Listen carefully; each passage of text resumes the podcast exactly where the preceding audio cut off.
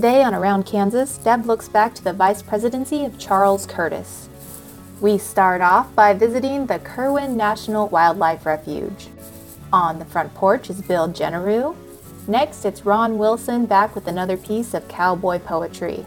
We end with Michelle Martin and the story of Jason Bartles and Nelson Carr, who fought in the 6th Regiment against the Confederacy. Closed captioning brought to you by Ag Promo Source. Together we grow. Learn more at agpromosource.com. This segment brought to you by Kansas Corn. Learn more at kscorn.com. Welcome to Around Kansas. I'm Deb Goodrich. Well, here we are, done with January. We made it this far, so let's keep our fingers crossed for the rest of the year. So, lots of historic things happening, and of course, the inauguration of Kamala Harris was one of those, and it has reignited a lot of interest in Charles Curtis, native to Pekin, who was our first person of color to serve as Vice President of the United States. If you go to our Facebook page, you will find a link to a short film that we did with the Shawnee County Historical Society and the Kansas um, um, Humanities. I can't think of what their name is. Kansas something for the Humanities. Uh, so sorry, but we did that a few years ago, and we will put up a link for that on our Facebook page and a link for an article that I wrote um, two or three years ago for Wild West magazine about the life of Charles Curtis. Um, Ken Spurgeon and I are working on a book as we speak. So lots of timely things. And then, of course, many of you saw on CBS Sunday morning a couple of weeks ago our friends Pauline Sharp and Jim Pepper Henry of the Kaw Nation speaking about Charles Curtis. So we're very happy that um, Charles Curtis, our Charlie, is in the news. And of course, one of the big um, pieces of news surrounding Curtis in Kansas is that his home in Topeka is up for sale. Don and Nova Cottrell, who dedicated their lives pretty much to restoring that home, have both passed away. And they were such gracious people and so devoted to that place and to telling his story. And um, we just miss them so much. But we hope that a buyer can be found that will preserve that home and keep it open to the public and um, you know something can be done to to save the history and all the hard work that Don and Nova put in over the years. So um, that's right, um, uh, just a block or two from the State House. It's beautiful, uh, kind of eclectic um, architecture, from what I understand. It has Moorish influences with its domes and just all kinds of stuff going on with that house. But the woodwork inside was just absolutely stunning, just so beautiful. And they worked so hard. Oh my goodness, years and years and years, and collecting items that were period appropriate, if not from the house itself or from the family. So, yeah, we we hope that something can can be done about that. Um, lots of other things going on. So if you want to share something with us, just let me know. Send me an email. I want to put in a plug real quick for our friends at Grass and Grain. I have a weekly column there, and I am just always amazed by the people that say, Hey, I read your column in Grass and Grain. And of course, lots of other friends have columns in there too. And it's just a wonderful publication. So make sure you. Uh, give a nod to grass and grain. And um, if you do anything related to the ag world at all, you'll find this publication very, very interesting. We've got a great show, show, really great shoe. We got a really great shoe for you.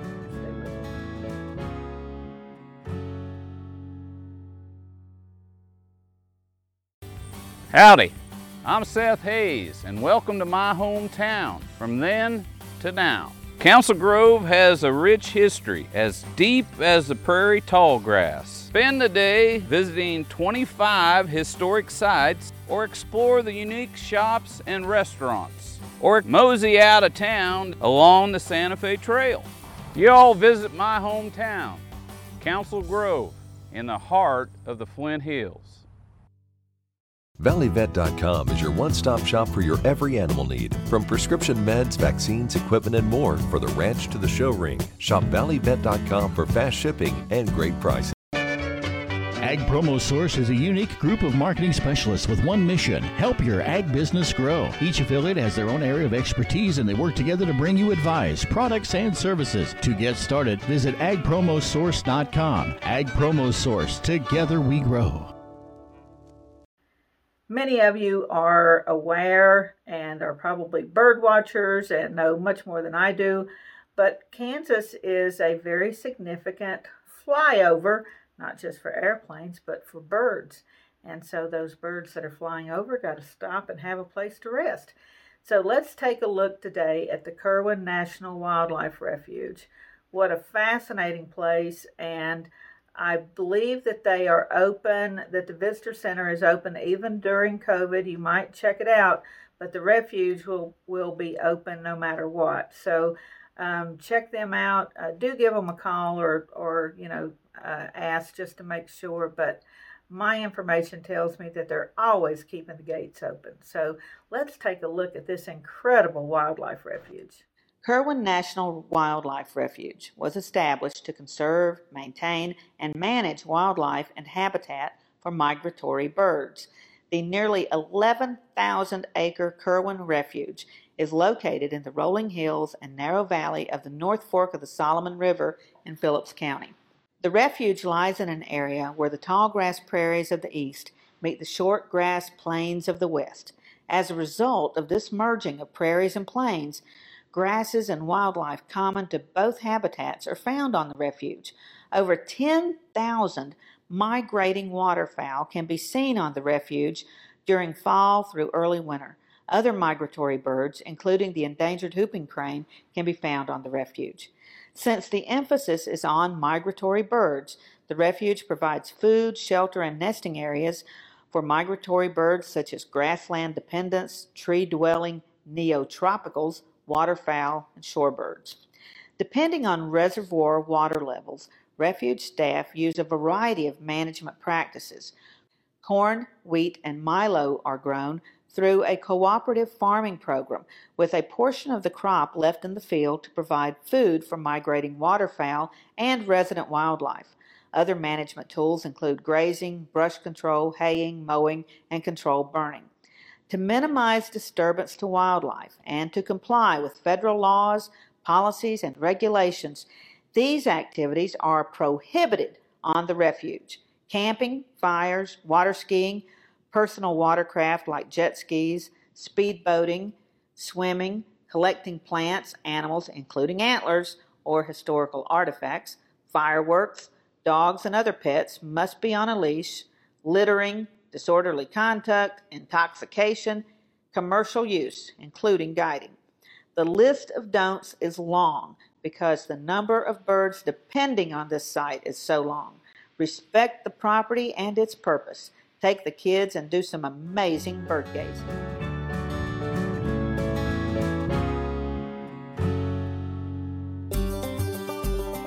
Welcome to the Western Kansas Wildlife Travel Center, right here in my hometown of Oakley, Kansas. We're the front door of Western Kansas, located on three main highways I 70, US 83, and US 40. And all those roads lead to history, beautiful scenery, and adventure, no matter which direction you go. We now have an IHOP that brand that you've trusted up and down the road in all your travels is staffed with local folks, real people just like you and me, and we're waiting on you to join us. So for fun, adventure, fuel up, fuel your body, and let's have some fun.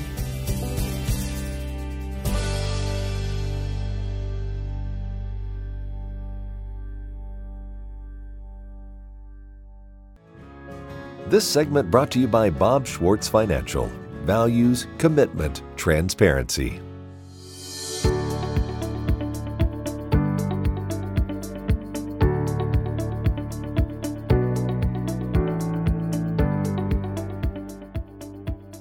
Today on Around Kansas, we visit with Bill Genereux. Bill is a professor at K State Polytechnics, but he takes us back to a look at his time on the battleship Missouri during the Gulf War, firing the big guns. The job is called fire control, not putting out fires, but controlling the, the firing of weapons. So Mm-hmm. that could be missiles, guns, or what have you.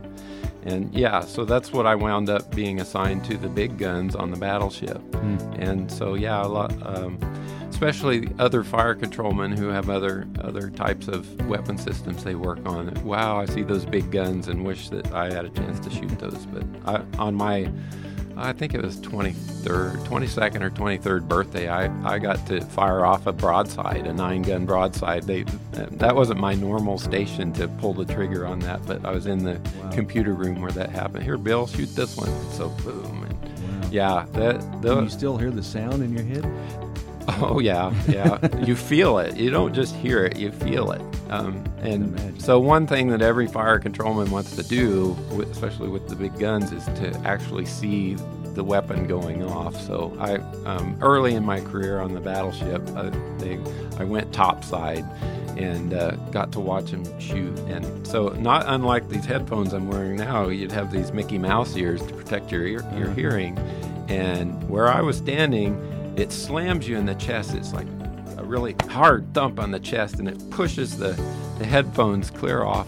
Uh, I mean, it like pushes them back. I mean, it's a blast of hot air that hits you when the, and so you don't just hear it, you feel it, and it's smoke, and it's just like this big dragon just went off, and it's shooting these little Volkswagen cars 20 miles away. If they, and so it, it's it, it's over. Ne- we're never going to see that kind of thing again. Right. Wow. And, uh, yeah, it was it, it was pretty neat. Wow.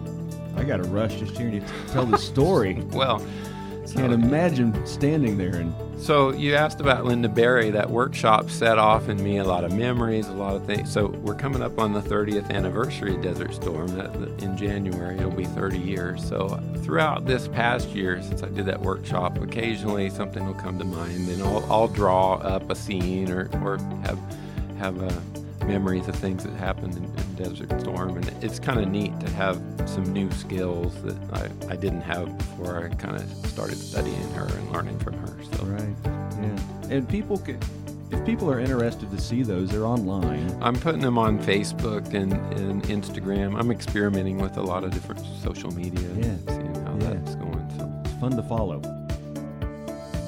Cowboys love to train animals. Sometimes the animals can train us.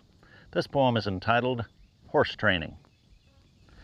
On a hot summer morning, I walked out to train a young horse we were teaching to ride and to rein. The flies were a buzzing in the hot morning sun as I walked to the barn with my two little sons. One said, Dad, you see those two horses right there standing together like they were a pair?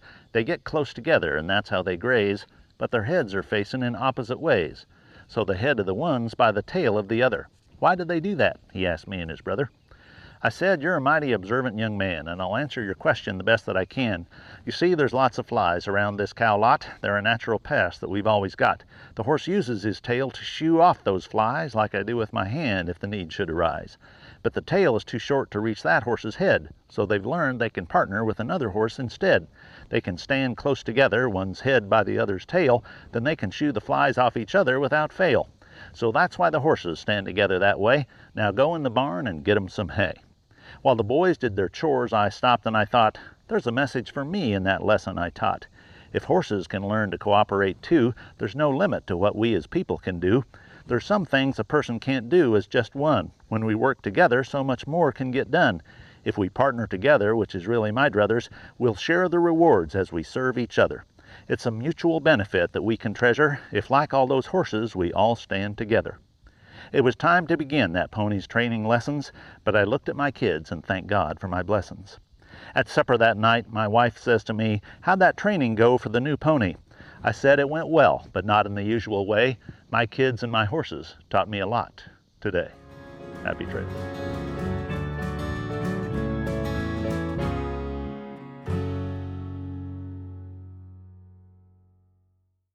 Sure Crop Fertilizers was started by my father, Don Sherman, and my mother, Shirley Sherman. Family business that started in the 80s. We predominantly focus on plant nutrients and what we can do to give growers better responses for with the fertilizer dollars that they do and what we can do to you know, make those things work better for that grower based out of Seneca, Kansas. We work with growers in their soil analysis to figure out what they need, and then we can put those in a blend that gives them the best results, and so that we can deliver that direct to their farm, so that they have those nutrients where they need them, when they need them, and so that they can apply them in a manner that's that's very efficient to them and, and works well on their planting systems and what they're doing. Sure Crop Fertilizers has been around for a long time. We always say we're we're big enough to take care of everything you need, but we're small enough to do it quickly. You can get a hold of us at 1 800 635 4743. Um, our website is surecropfertilizers.com. And you can always email me at corey at surecropfertilizers.com. And with any questions you have, we're glad to answer and work with you. Next time you see a beautiful field of corn, reach out and thank the farmers who work tirelessly to raise corn for livestock feed, renewable fuels, and exports to feed a growing world population.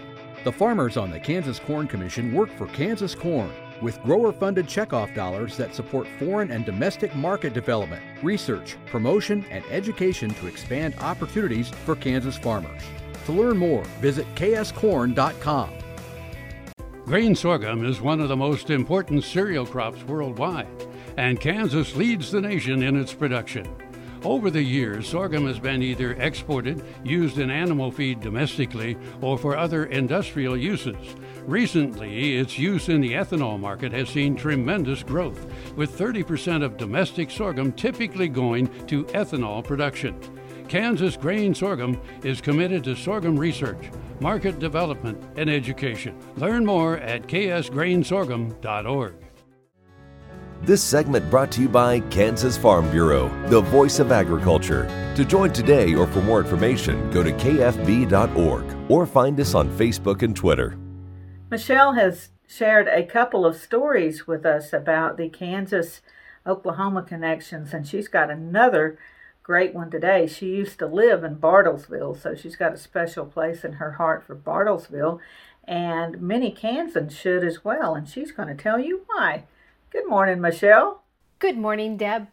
Today, we will learn how a Kansas Civil War cavalry unit and the communities of Bartlesville and Dewey and Oklahoma are connected.